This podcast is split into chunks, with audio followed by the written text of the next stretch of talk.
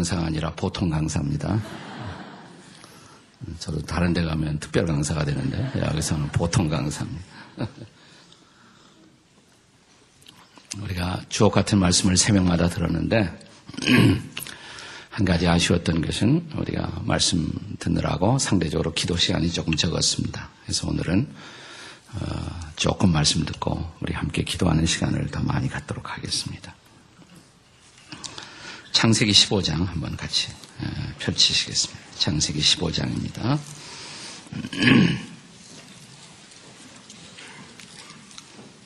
1절부터 11절까지 한번 같이 읽겠습니다. 창세기 15장 1절부터 11절까지 제가 한 절 읽고 다음 절 여러분이 읽으시고 교독하겠습니다. 제가 먼저 읽겠습니다. 이후에 여호와의 말씀이 환상 중에 아브라함에게 임하여 이르시되 아브라함아 두려워하지 말라 나는 네 방패여 너의 지극히 큰 상급이니라.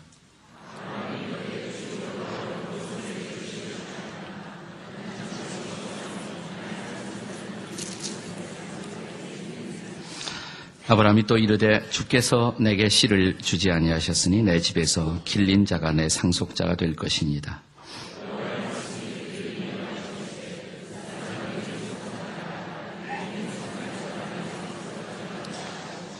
그를 이끌고 밖으로 나가 이르시되 하늘을 우러러 뭇별을 셀수 있나 보라. 또 그에게 이르시되 내 자손이 이와 같으리라.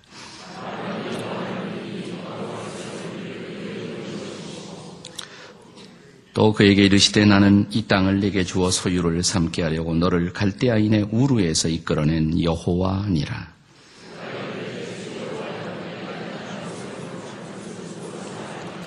여호와께서 그에게 이르시되 나를 위하여 3년 된 암소와 3년 된 암염소와 3년 된 수량과 산비둘기와 지푸들기 새끼를 가져올지니라.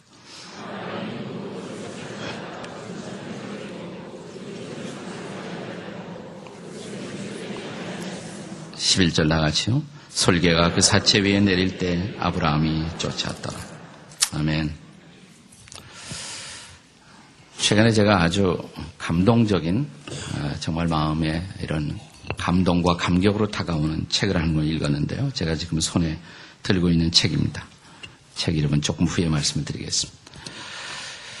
어, 자폐성 그 발달 장애 의 그 아이를 둔 엄마의 이야기를 어, 책으로 엮은 것입니다.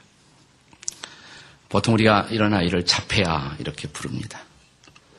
이 엄마가 묘사하고 있는 어, 자기의 아들, 그 자폐 아동의 상태를 엄마는 이 책에서 스스로 이렇게 묘사하고 있습니다. 새장에 갇힌 새처럼 자기만의 세계에 빠져 세상과의 소통을 거부하는 아이. 다른 아이들과 어울리지 못하고 혼자서만 떠들고 있는 아이. 마땅한 약도 특별한 치료도 없이 평생을 그렇게 살아야 하는 아이.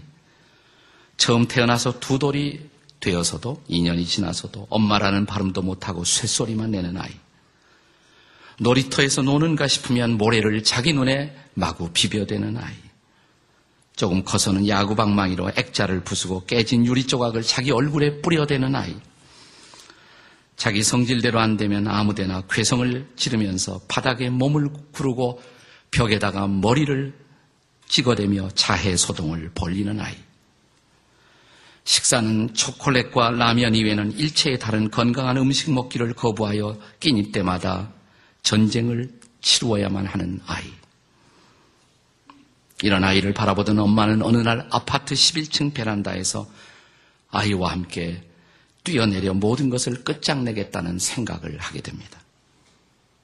의사인 아빠는 아빠대로 출퇴근 남한산성 절벽길을 운전하며 승용자, 승용차의 그 핸들을 꺾어서 낭떠러지로 떨어지고 싶다는 충동을 더 짙게 느끼고 있었습니다.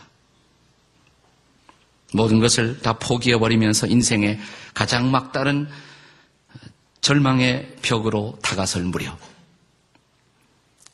같은 아파트의 옆집에 사는 혜진 엄마라는 사람의 권유로 처음으로 그리스도인들의 모임에 아파트 모임에 참여하여 다른 이웃들과 다르게 자기의, 자기의 아들과 자기를 있는 모습 그대로 받아주는 그들의 모습에서 처음으로 뜨거운 감사의 눈물을 흘립니다. 그리고 마침내 자기와 아빠 그리고 아들은 함께 교회에 나가 요한복음 1장 12절과 13절의 말씀 영접하는 자 곧 그 이름을 믿는 자들에게는 하나님의 자녀가 되는 권세를 주셨으니 주님 앞에 나오기만 하면 그분을 믿기만 하면 하나님의 자녀로 받아주신다는 이 말씀을 듣고 온 몸의 전율을 느끼면서 이 온 가족은 예수 그리스도를 영접합니다.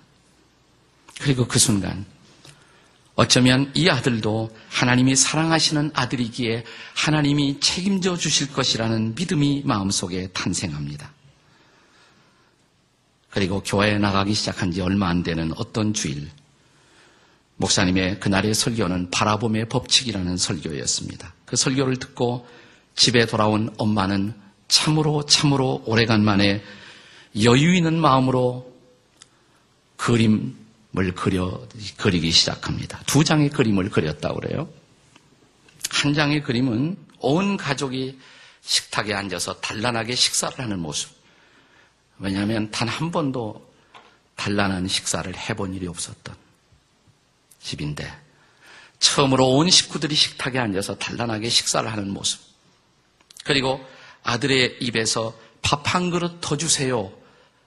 라고 요청하는 아이의 모습이 들어있는 그림 한 장을 그립니다. 밥을 거부하고 있던 아이예요. 라면만 먹고 초콜릿만 먹고 절대로 밥을 안 먹는 아이. 근데 스스로 밥 한 그릇 더 주세요. 라고 부탁을 하면서 온 가족이 식탁에 화기애애하게 둘러서 있는 모습을 한 장의 그림에 옮깁니다. 그리고 그림 한 장을 더 그렸습니다. 두 번째 그림은 이 차폐아동 자기 아들이 학교 교실에서 의젓하게 앉아서 선생님의 말씀을 들으며 눈을 반짝이면서 그 선생님을 주목하고 있는 모습. 물론 이것도 한 번도 본 일이 없는 모습이에요. 그렇게 되기를 원하는 모습이었던 것입니다.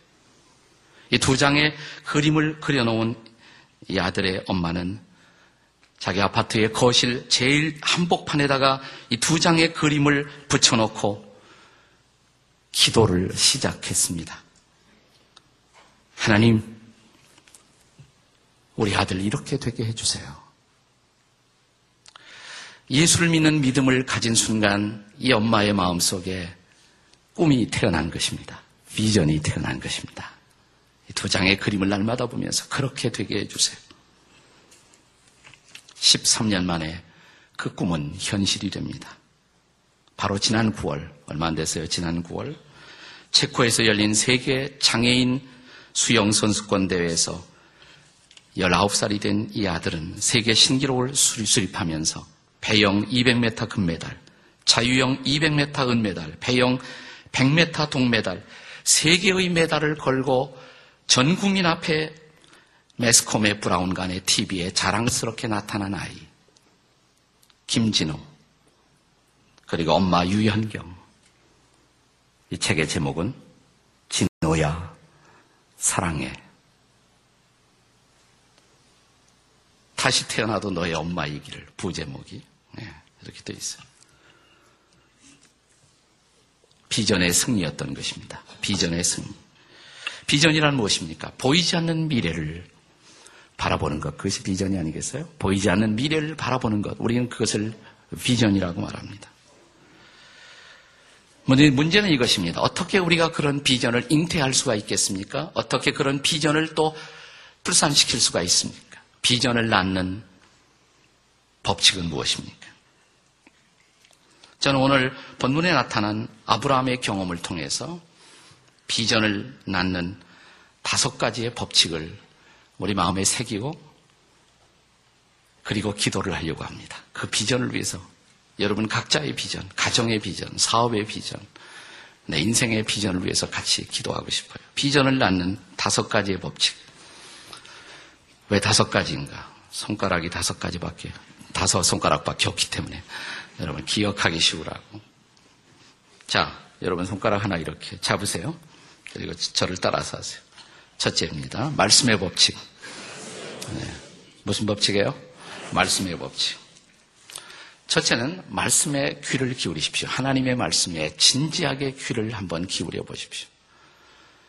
여러분이 비전이 있는 인생을 살고 싶다면, 그리고 그 비전을 향해서 내 인생의 나머지를 정말 걸어가고 싶다면, 하나님의 말씀에 한번 귀를 기울여 보십시오.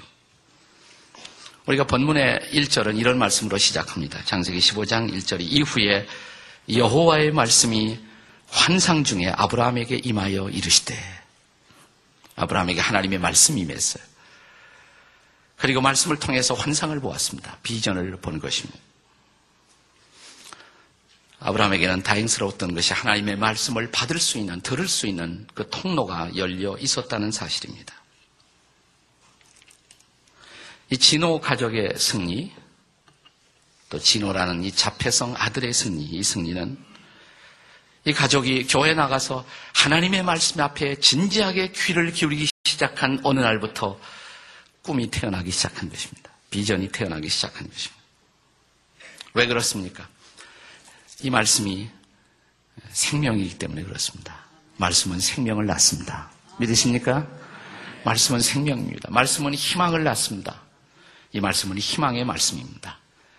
이 말씀은 구원의 말씀입니다. 말씀을 듣는 자마다 희망을 받습니다. 구원을 받습니다. 생명을 받습니다. 새로운 미래를 선물로 받습니다. 말씀이 주는 놀라운 선물이에요. 우리 그 BBB 어, 비즈니스 바이블 벨트를 통해서 그 직장마다 어, 그 새로운 운동을 하고 계신 우리 최봉호 대표. 여러분 평범한 여러분과 같은 직장인이었지만 그가 성경 암성 카드를 그날 어, 우리 교회 와서 말씀을 주시던 그날도 보니까 말씀 카드를 쭉 만들어서 갖고 다니세요. 날마다 말씀을 암송하는 것을. 네. 금년에도 509절을 말씀을 갖고 실험했다 그래요. 509절을 외우려고. 하나님이 어떻게 이런 분을 안 쓰실 수가 있겠어요. 네? 그 말씀을 통해서 직장이 새로워지는 그리고 그가 비록 직장에서 퇴출된 몸이지만 모든 직장마다 복음을 갖고 일어서는 모습을 바라보면서 그는 새로운 인생을 시작할 수가 있었던 것입니다. 말씀의 놀라운 파워인 것입니다. 우리 한재성 선교사 첫날 우리에게 충격적인 간증을 했던 한재성 선교사님. 아내가 죽은 그 땅, 아내가 피 흘린 그 땅으로 내년 5월이면 다시 돌아가겠다고 무엇이 그렇게 만들 수가 있었겠어요?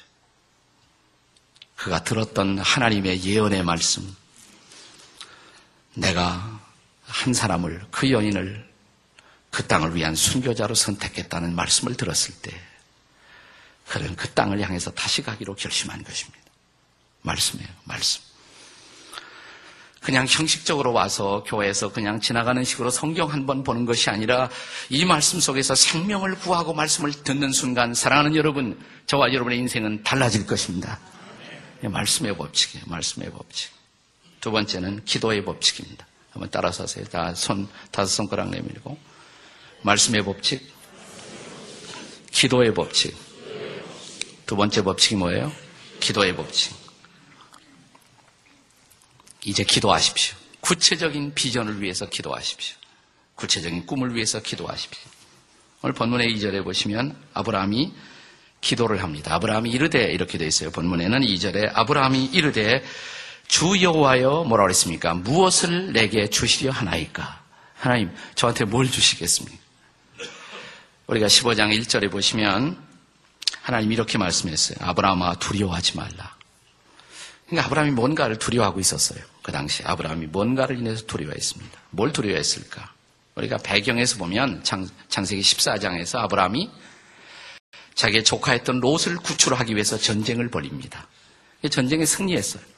얼마 안 되는 자기가 개인적으로 기르고 있던 일종의 사병을 데리고 300명의 사병을 데리고 적군을 밤중에 기습 공격을 해서 전쟁에 승리하고 조카 롯을 구출해서 자기의 고향으로 개선 장군이 돼서 돌아옵니다. 근데 그게 객관적 전력에 의한 승리가 아니라 밤중에 기습 공격으로 승리했거든요. 그러니까 언제 적군이 다시 돌아올지 모른다. 그러면 현재 군사를 가지고는 감당할 수가 없어요. 그러니까 두려워지기 시작한 거예요. 일시적인 승리를 했지만 내가 승리를 지켜낼 것인가 두려워졌어요. 미래가 두려워졌습니다. 불확실한 미래, 내 앞나라에서 아무것도 장담할 수 없는 불확실한 미래로 인해서 지금 아브라함은 두려워하고 있었던 것이에요. 근데 하나님이 아브라함에게 다가오시면서 말씀을 통해서 이렇게 말씀하십니다. 아브라함아 두려워하지 말라. 나는 너의 방패요. 너의 상급이니라. 너의 상급이다. 근데 이걸 정확하게 알아듣지 못했어요. 그러나 알아듣지 못했다고 아브라함은 포기하지 않았습니다. 엎드려서 기도합니다. 뭐라고 그러냐면 하나님 뭘 주실래요? 뭘 주시겠습니까? 무엇을 저에게 주시겠습니까? 그러니까 구체적 비전을 위해서 지금 기도하기 시작한 것입니다. 지금 전 세계에서 가장 모범적인 교회, 영향력 있는 교회로 오늘 우리 시대에 가장 큰 영향을 끼친 교회 그러면 아마 누구나 이의 없이 미국의 시카고에 있는 Willow Creek Community Church라는 교회를 손꼽을 것입니다. 거기에 젊은 목사님, 빌 하이벨스라는 목사님. 그분이 한국에 첫 어, 집회를 위해서 왔을 때 제가 통역을 했습니다. 모시고 다니면서. 그런데 단 한 번의 설교 속에서 그가 계속해서 강조한 단어가 비전이라는 단어였어요. 그는 이렇게 말합니다. 기도는 비전의 모태입니다. 비전의 모태입니다. 기도가 바로 비전의 모태입니다. 기도 속에서 비전이 태어난다는 것입니다. 여러분 정말 내가 비전 인생, 비전을 갖는 내 인생을 살고 싶다. 엎드려서 기도를 해야 돼요. 구체적으로 기도를 시작하셔야 합니다. 하나님 무엇을 저에게 주시겠습니까? 뭘 주시겠습니까? 이 빌 하이벨스라는 분이 신학생 시절에 제가 다녔던 신학교예요. 제가 그분 선배죠 그러니까 똑같은 신학교에 Trinity라는 신학교에 그분이 들어왔을 때 사도행전을 가르치는 수업 시간에 교수님이 초대교회를 이렇게 묘사하기 시작합니다. 구원받는 사람들이 날마다 더해지는 교회. 온 백성에게 칭송을 받는 교회. 뭐 이런 초대교회 모습을 한참 교수님이 묘사하고 있는데 갑자기 앉아있던 신학생 빌 하이블의 가슴이 막 불이 나기 시작했어요. 뜨거워지기 시작했어요. 자기가 거의 그날 소리를 지를 뻔했대요. 수업 시간에. 갑자기 환상이 보이기 시작한 거예요. 사도행전의 그 교회가 다시 태어나는 모습이. 자기가 무릎을 치면서 영어로 그냥 이런 단어를 자기 입술에서 튀어나왔대요. That is it.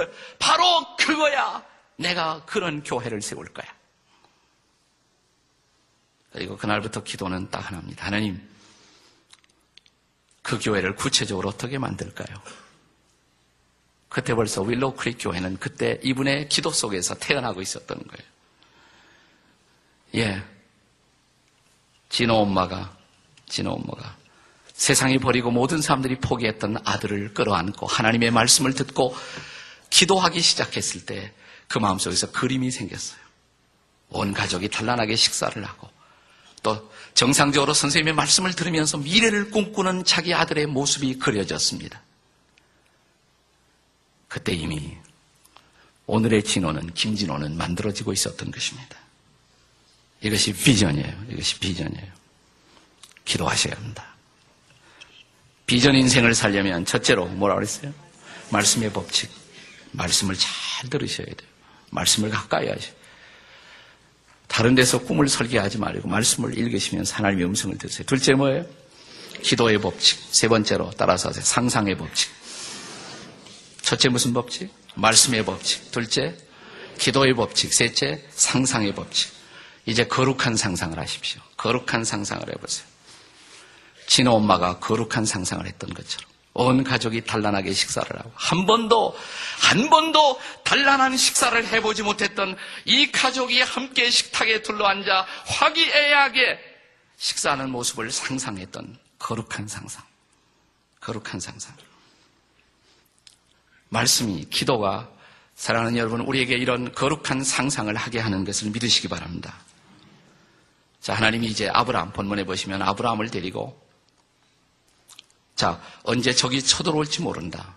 이런 두려움도 있었고, 또, 고대 세계에서는 자식이 재산인데, 아브라함에게 아직도 아들이 없었어요.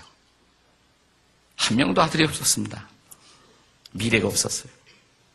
근데 이런 아브라함이 기도를 시작했을 때 하나님 뭘 주시겠습니까? 하나님이 아브라함을 데리고 너 나 따라 나와.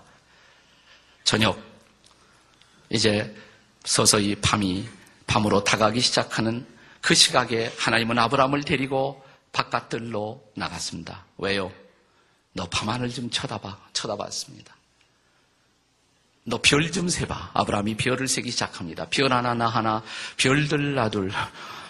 하나님, 너무 많아서 셀 수 없어요. 그래?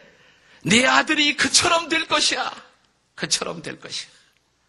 그때 아브라함의 눈에는 하늘에 막 빛나는 별들이 다 자기의 아들이 되고 자기의 손주가 되어서 밤하늘을 가득 채운 그 별들이 아브라함을 향해서 아버지, 할아버지 아브라함 부르는 그 비전이 밤하늘을 꽉 채우고 있었어요.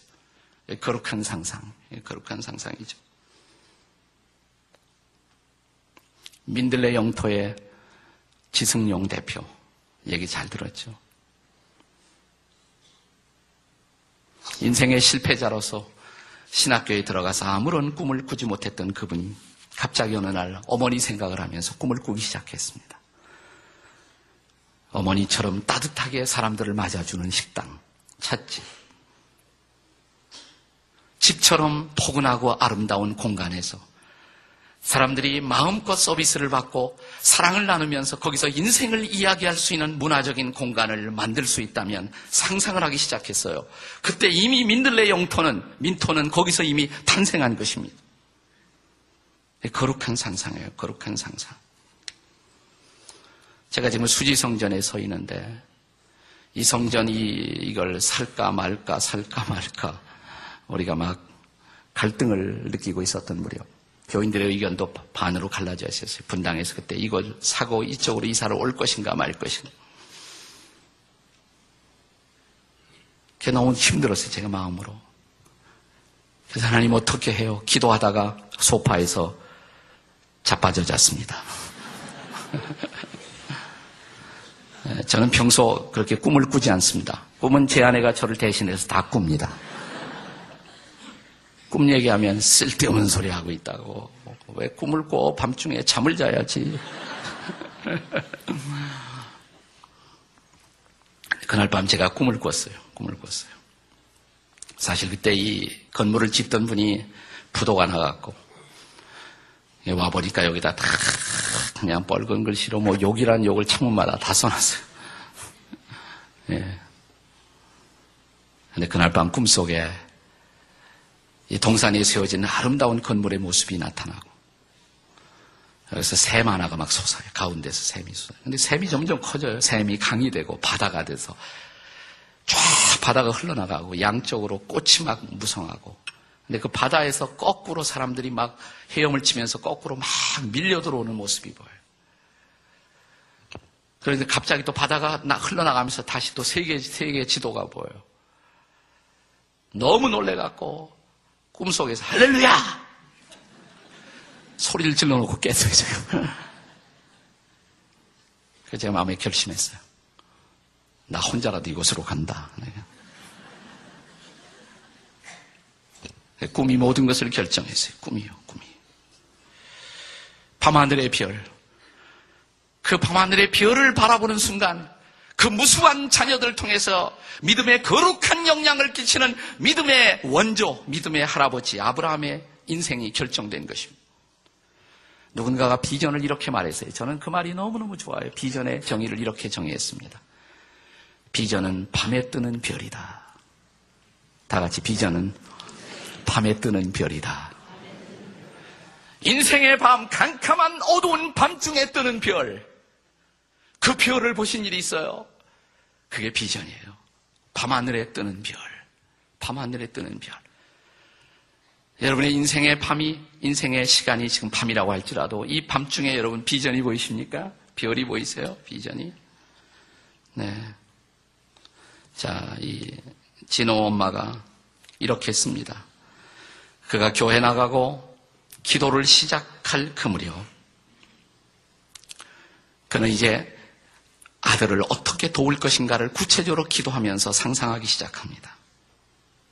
그러면서 이렇게 쓰고 있어요. 이 책의 249페이지에서 자폐 아들의 다친 세계를 열기 위해서는 거룩한 상상이 필요하다. 엄마가 아이 속으로 들어가서 아기 천사를 만나야 된다. 그리고 그 아기 천사가 날개를 펴고 나르는 모습을 볼 수가 있어야 한다.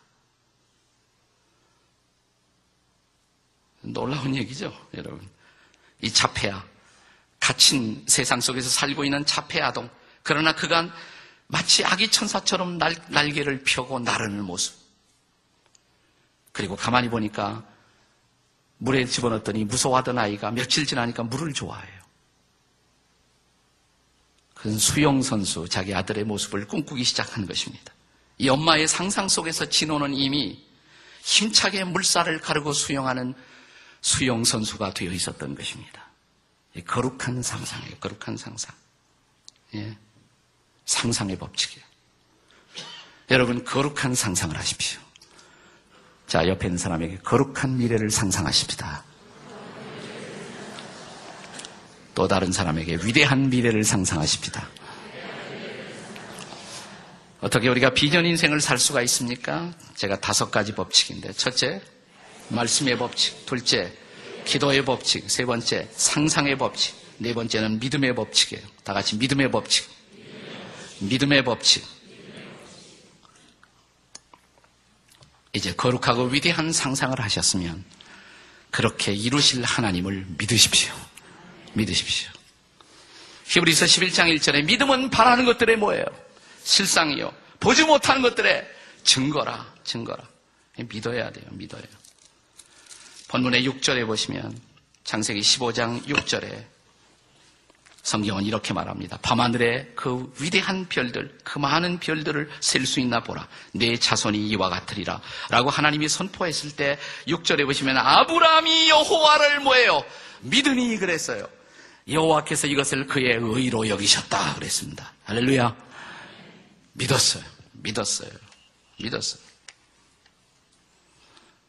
그렇게 이루실 여호와 하나님을 믿었습니다. 스스로 계신 여호와, 어제도 계시고 이제도 계시고 장차 계실 여호와, 그 하나님이 그런 미래를 가져다 주실 것을 믿었습니다. 믿었어요. 이게 믿음의 법칙이에요. 믿음의 법칙. 자, 마지막. 다섯 번째 법칙. 자, 첫째 뭐라 그랬어요?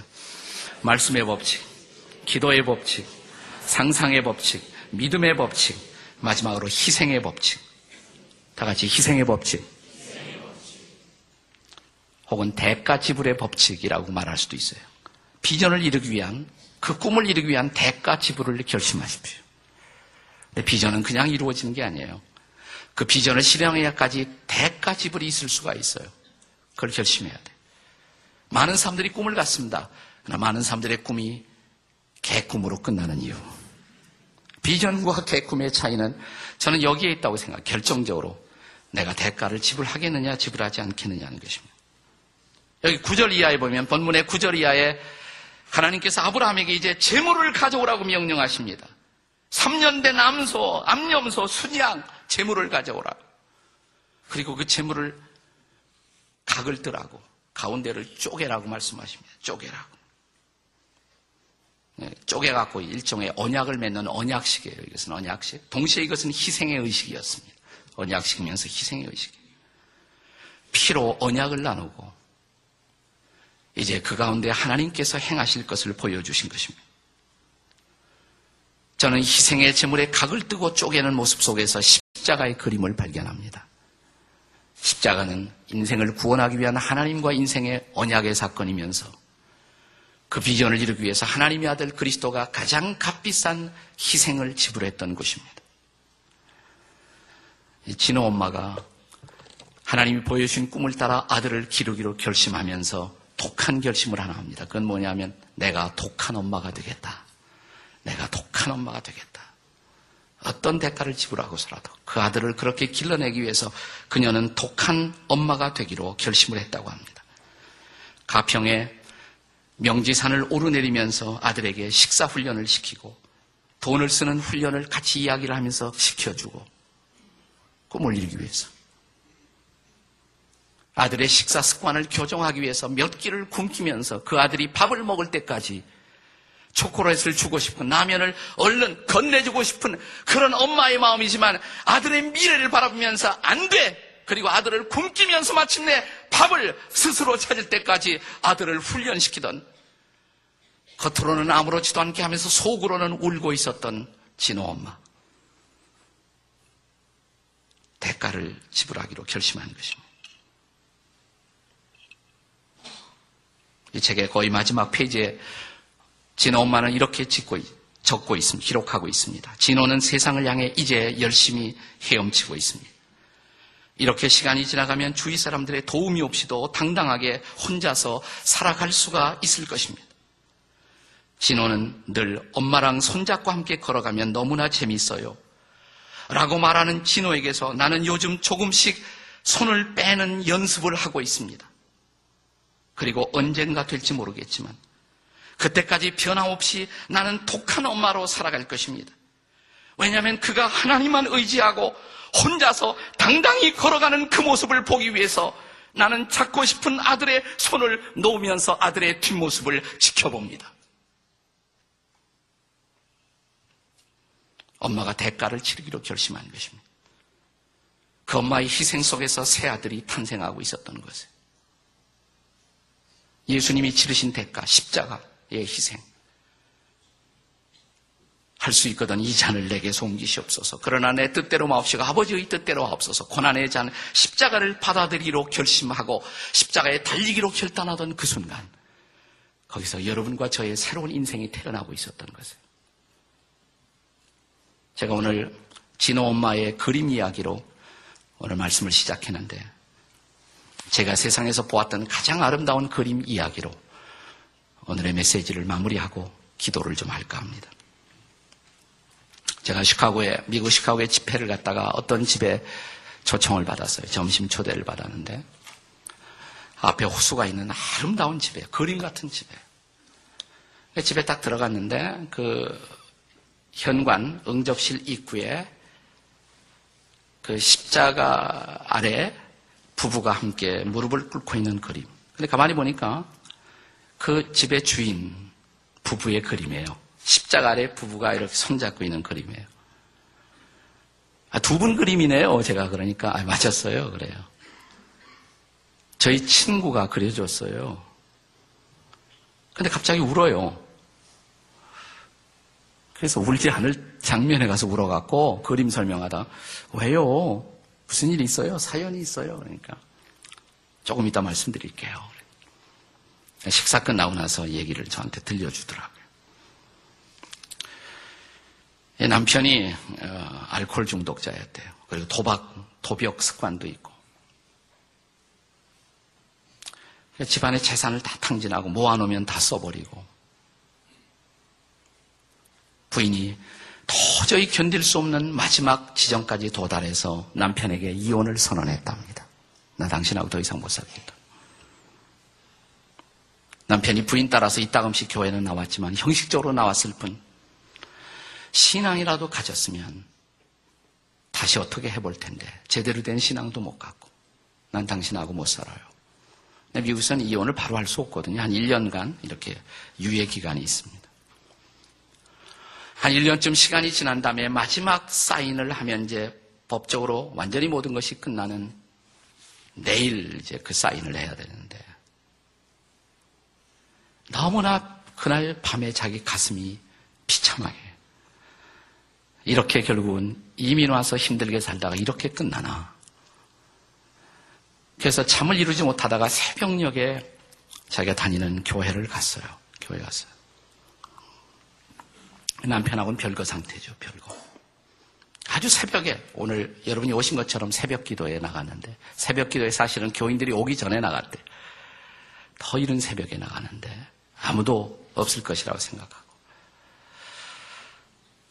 컴컴한, 조그만 문 하나 열어놓은 문을 제끼고 교회당 안으로 딱 들어와서 뒤에 앉아서 기도를 하려고 그러는데, 앞에서 훌쩍훌쩍 우는 소리가 들려요. 남자 목소리. 자기 남편 목소리였어요. 남편 목소리. 남편이 앞에 앉아서 울면서 기도하고 하나님 나 이렇게 끝나고 싶지 않아요. 한 번만 더 기회를 주세요. 너무 잘못했어요. 아내에게도 자식들에게도. 막 그렇기는 남편의 모습. 남편에게 와 있을 것을 상상도 못 했는데. 그 자기도 견딜 수 없어서 흐느끼면서 앞에 있는 남편 곁으로 다가서서 나왔어요. 그렇지만 손도 제대로 잡지 못해 나왔어요. 그리고 옆에 앉았대요. 당신 왔어. 끌어왔는데 기회를 줘, 기회를 줘. 마음이 움직이고 있었지만 자기 마음을 스스로 어, 절제하면서 이런 얘기를 했대요. 여보, 만약 이것을 약속하면 나 오늘 법원에 안 갈게. 거짓말 절대로 안 하고 100% 투명하게 당신이 술 마시고 도박하고 싶은 유혹이 느낄 때는 언제든지 나한테 전화하고 100% 솔직하게 하고 정말 하나님 앞에 기도하겠다는 약속을 하면 내가 마지막 한 번 더 노력해 볼게. 둘은 그날 재단 앞에 남편과 아내는 무릎을 꿇고 약속을 했대요. 그리고 한 1년이 지났을 때 남편은 완전히 알코올 중독에서 벗어나고 도박을 끊었습니다. 새 인생을 찾은 거예요. 이 모습을 바라보던 화가 친구 하나가 그림을 그려줬어요. 그 얘기를 다 듣고 십자가 아래 부부가 무릎 꿇어 기도하고 있는 모습. 그러면서 이 부부가 저에게 저는요, 십자가를 이렇게 생각하더군요. 저는 십자가에 관한 가장 아름다운 정의를 그날 새벽에 들었어요. 이렇게 말하더라고. 목사님, 십자가는요, 우리의 과거가 죽고 새로운 미래가 태어난 곳이에요. 십자가는 우리의 과거가 죽고 새로운 미래가 태어난 곳이에요. 십자가 밑에 무릎 꿇어 기도하는 모습. 나는 오늘 새벽 저와 여러분이 그런 미래를 십자가 아래에서 바라볼 수 있기를 바랍니다. 그런 비전, 미래의 비전을 붙잡을 수 있기를 바랍니다. 오늘 이 시간 기도하면서 새로운 미래를, 새로운 내일을 보시기를 바랍니다. 그 미래가 태어나는 감동을 누리시기 바랍니다. 기도하시겠습니다. 우리 같이 기도하시겠습니다. 오늘 조금 기도하고 가셨으면 좋겠어요. 움직이지 마시고 오늘은 조금. 아직 시간 조금 있습니다. 같이 머리 숙이고요. 자, 우선 오늘 한번 회개로 시작하면 어떨까요? 하나님, 하나님, 말씀을 들으면서 여러분이 뭘 느꼈는지 모르지만, 저 많이 잘못했거든요. 저도 많이 힘들었고 많이 잘못했어요. 근데 하나님 한 번만 더 기회를 주세요. 내 인생에 새로운 기회, 새로운 미래를 주세요. 하나님, 저도 한번 다시 한번 해볼게. 기회를 주세요. 우리 다 같이 통성으로 기도하시겠습니다. 기도하십시오. 아버지 하나님 감사합니다. 오늘 이 시간 우리가 마음을 다하여 기도하며 전능하신 하나님의 도우심을 구합니다. 아버지 하나님 이 시간 성령께서 역사하시고 인도하시사 우리의 가슴 속에 새로운 비전을 주시고 새로운 미래를 주시고 회개하는 가슴마다 주의 거룩한 은혜와 사랑으로 우리의 인생을 새롭게 해주시기를 원하옵고 기도합니다. 오 아버지 하나님 성령으로 역사하시고 우리의 인생을 새롭게 하시는 놀라우신 하나님의 은혜를 경험할 수 있도록 도와주시옵소서. 도와주시옵소서. 오 아버지 하나님 도와주시옵소서. 도와주시옵소서. 도와주시옵소서.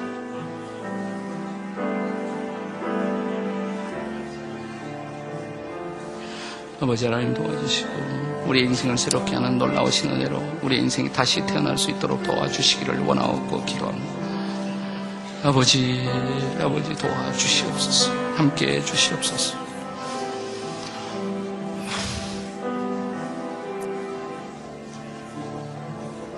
오, 아버지 하나님 도와주시옵소서. 우리 인생을 새롭게 하는 놀라우신 능력으로 우리 인생을 다시 새롭게 빚어 주시옵소서.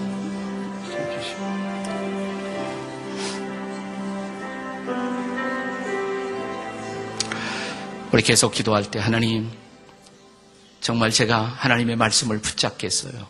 하나님 말씀 붙들고 살겠어요. 기도하겠어요. 무릎 꿇어 기도하면서 이번 새벽뿐만 아니라 내가 계속 주님 앞에 기도의 무릎을 꿇며 사는 인생을 살겠어요. 주님 저에게 미래를 보여주세요.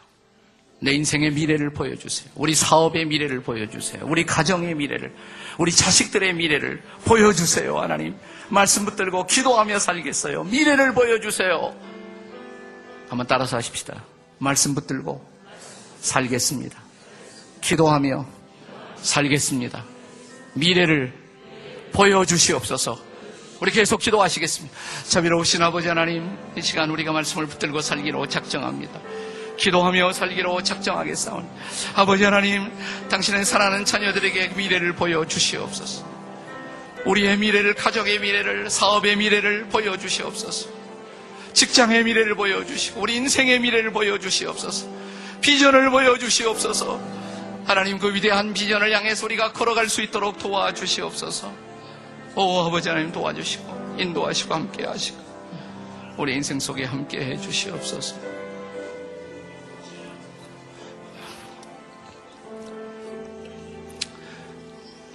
계속 기도하시면서 여러분의 두 손을 가슴에 한번 대세요. 여러분의 두 손을 가슴에 대시고 이 시간 누구보다도 내 기도가 필요한 사람이 누구인가 생각해 보세요. 내 남편, 내 아내, 나의 자식들, 나의 부모님, 내 기도에 지원이 필요한 사람들을 가슴에 품고 한번 중보 기도하시면서 하나님, 하나님 그를 붙잡아 달라고 그에게 성령께서 임하게 해달라고 하나님 그가 새로운 인생을 보게 해달라고 배우자를 위해 자녀들을 위해 부모님을 위해 또 사랑하는 여러분이 꼭 기도하고 싶었던 늘 막 가슴에 품고 있는 그 누군가를 위해 우리 가슴에 그를 품에 안으시고 이 시간 그의 이름을 불러가며 기도하시겠습니다. 기도하십시다. 자비로우신 아버지 하나님 계속해서 기도할 때 아버지 하나님 이 시간 우리의 사랑하는 자녀들을 위해서 기도합니다. 오 아버지 하나님 저들을 축복하시고 저들이 빛나는 미래를 향해서 걸어갈 수 있도록 도와주시기를 원하고 기도합니다. 하나님 쓰임받는 미래, 하나님 정말 하나님의 영광을 돌리고 우리의 인생을 주 앞에 드릴 수 있는 놀라운 미래가 열려올 수 있도록 도와주시옵소서. 방위를 주고하시고 범위를 요구하시고 아버지 하나님 저들이 많은 사람을 돕고 섬기며 많은 사람들에게 축복이 근원이 되는 미래를 살 수 있도록 도와주시옵소서. 아버지, 가자를 시험을 감당하게 하시고 아버지 하나 약한 자들을 돕고 인생을 당당하고 밝고 아름답게 살아가는 미래를 꿈꾸고 오 아버지 도와주시옵소서. 도와주시고 하나님 붙들어 주시고 힘있게 하시고 거룩한 성령으로 충만하게 하시고 하나님의 능력과 사랑으로 뜨거워져 아버지 하나님 이를 향해서 걸어갈 수 있도록 도와주시옵소서. 아버지 도와주시옵소서. 하나님 도와주시옵소서. 도와주시옵소서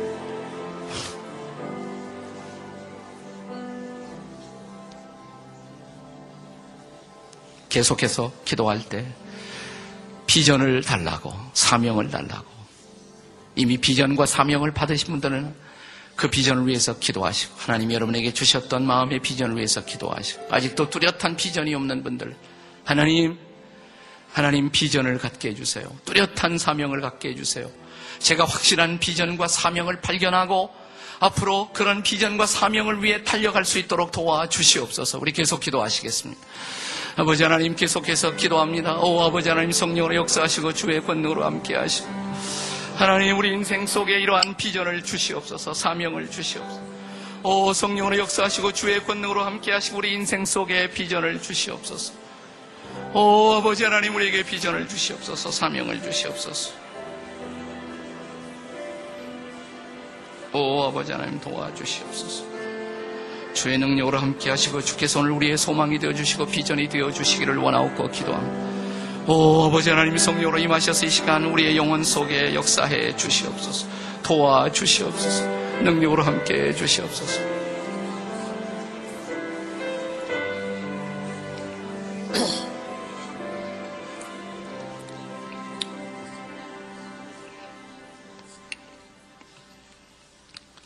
진호 엄마가 이런 놀라운 비전을 말씀과 기도 안에서 보기 시작했을 때 더 이상 그 진호는 진호는 인생에서 거치장스러운 걸림돌이 아니라 그녀는 자기 아들을 이렇게 부르고 있습니다. 하나님이 선물로 주신 보석이라고 보석이라고 그리고 그 힘든 과정을 보석 다듬기의 시간이라고 그는 불렀습니다.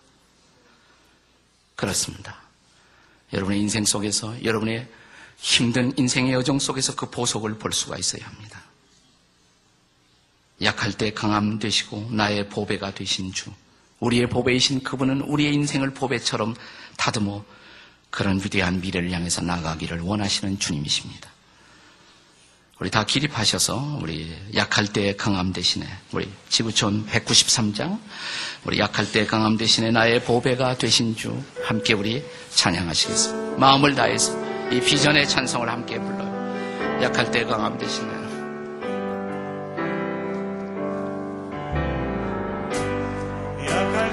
강함 대신에 나의 보배가 되신 죄가 되신 주 나의 모든 것 주 안에 있는 주 안에 있는 나는 포기할 수 포기할 수 없네. 주 나의 모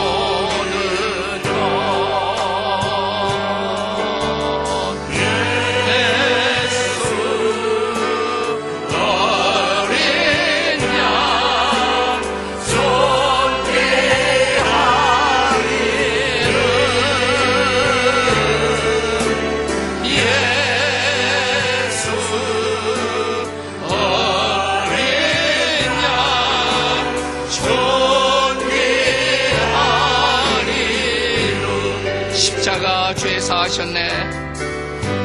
십자가 죄 사하셨네. 주님의 이름 찬양. 이름 찬양해. 주 나의 모든 것. 쓰러진 나를 세우고 쓰러진 나를 세우고 나의 빈 잔을 채우는 잔을 채우. 주 나의 모든 것. 모든 것 예수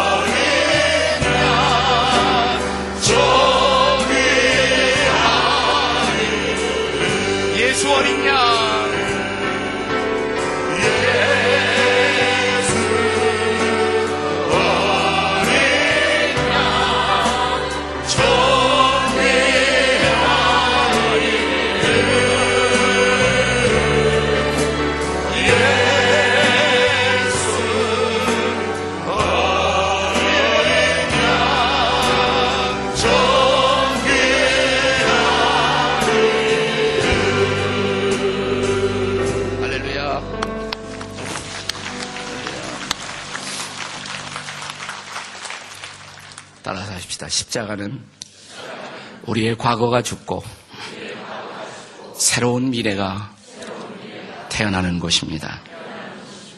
우리 찬송 하나만 더 부르셨으면 좋겠어요. 옆에 오신 분들이 손잡아도 신뢰가 안 되는 같이 오신 분들이라면 옆에 있는 분들 손을 잡고요. 여기에 모인 우리 주의 은총 받은 자여라 194장 여기에 모인 우리 한번 아, 옆에 있는 분이 그래도 괜찮은 분이면 우리 손을 잡고 한번 같이 이 찬양을 오늘 새벽에 불렀으면 좋겠어요.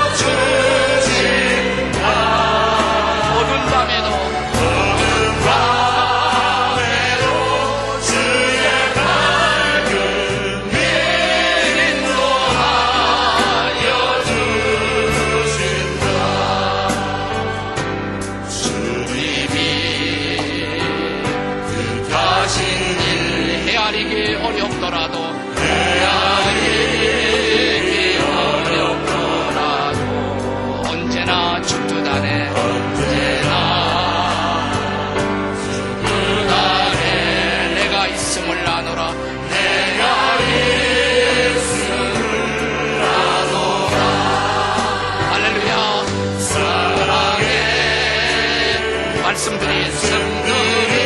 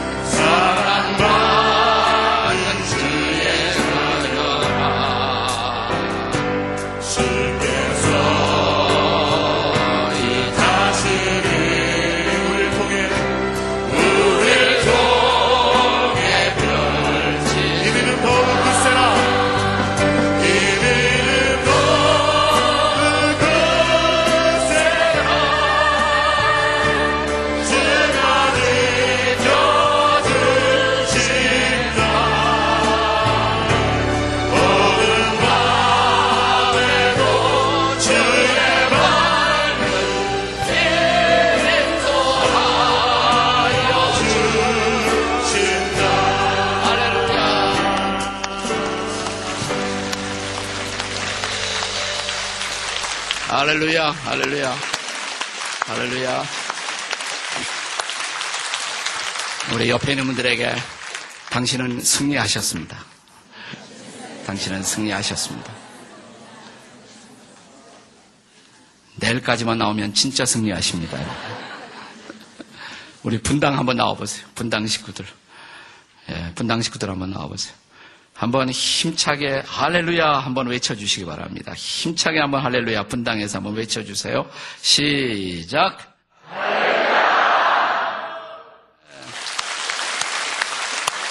네. 우리 수지에서 아멘 아멘 하고 외치시겠습니다. 시작. 아멘 아멘.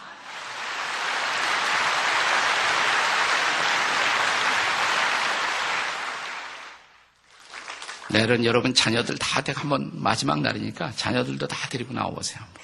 다 데리고 나오셨어. 강아지까지 다 모시고 한번 나오세요. 수능 시험 치는 아이들은 분당으로 다 집합을 하시기 바랍니다. 기도하시겠습니다. 이제는 우리 주 예수 그리스도의 은혜와 하나님 아버지의 사랑과 성령의 교통케 하심이 오늘 말씀을 받고 비전의 미래를 향해 나아가는 당신의 백성들의 걸음걸음마다 성령으로 함께 하시기를 간절히 축원하옵나이다. 아멘.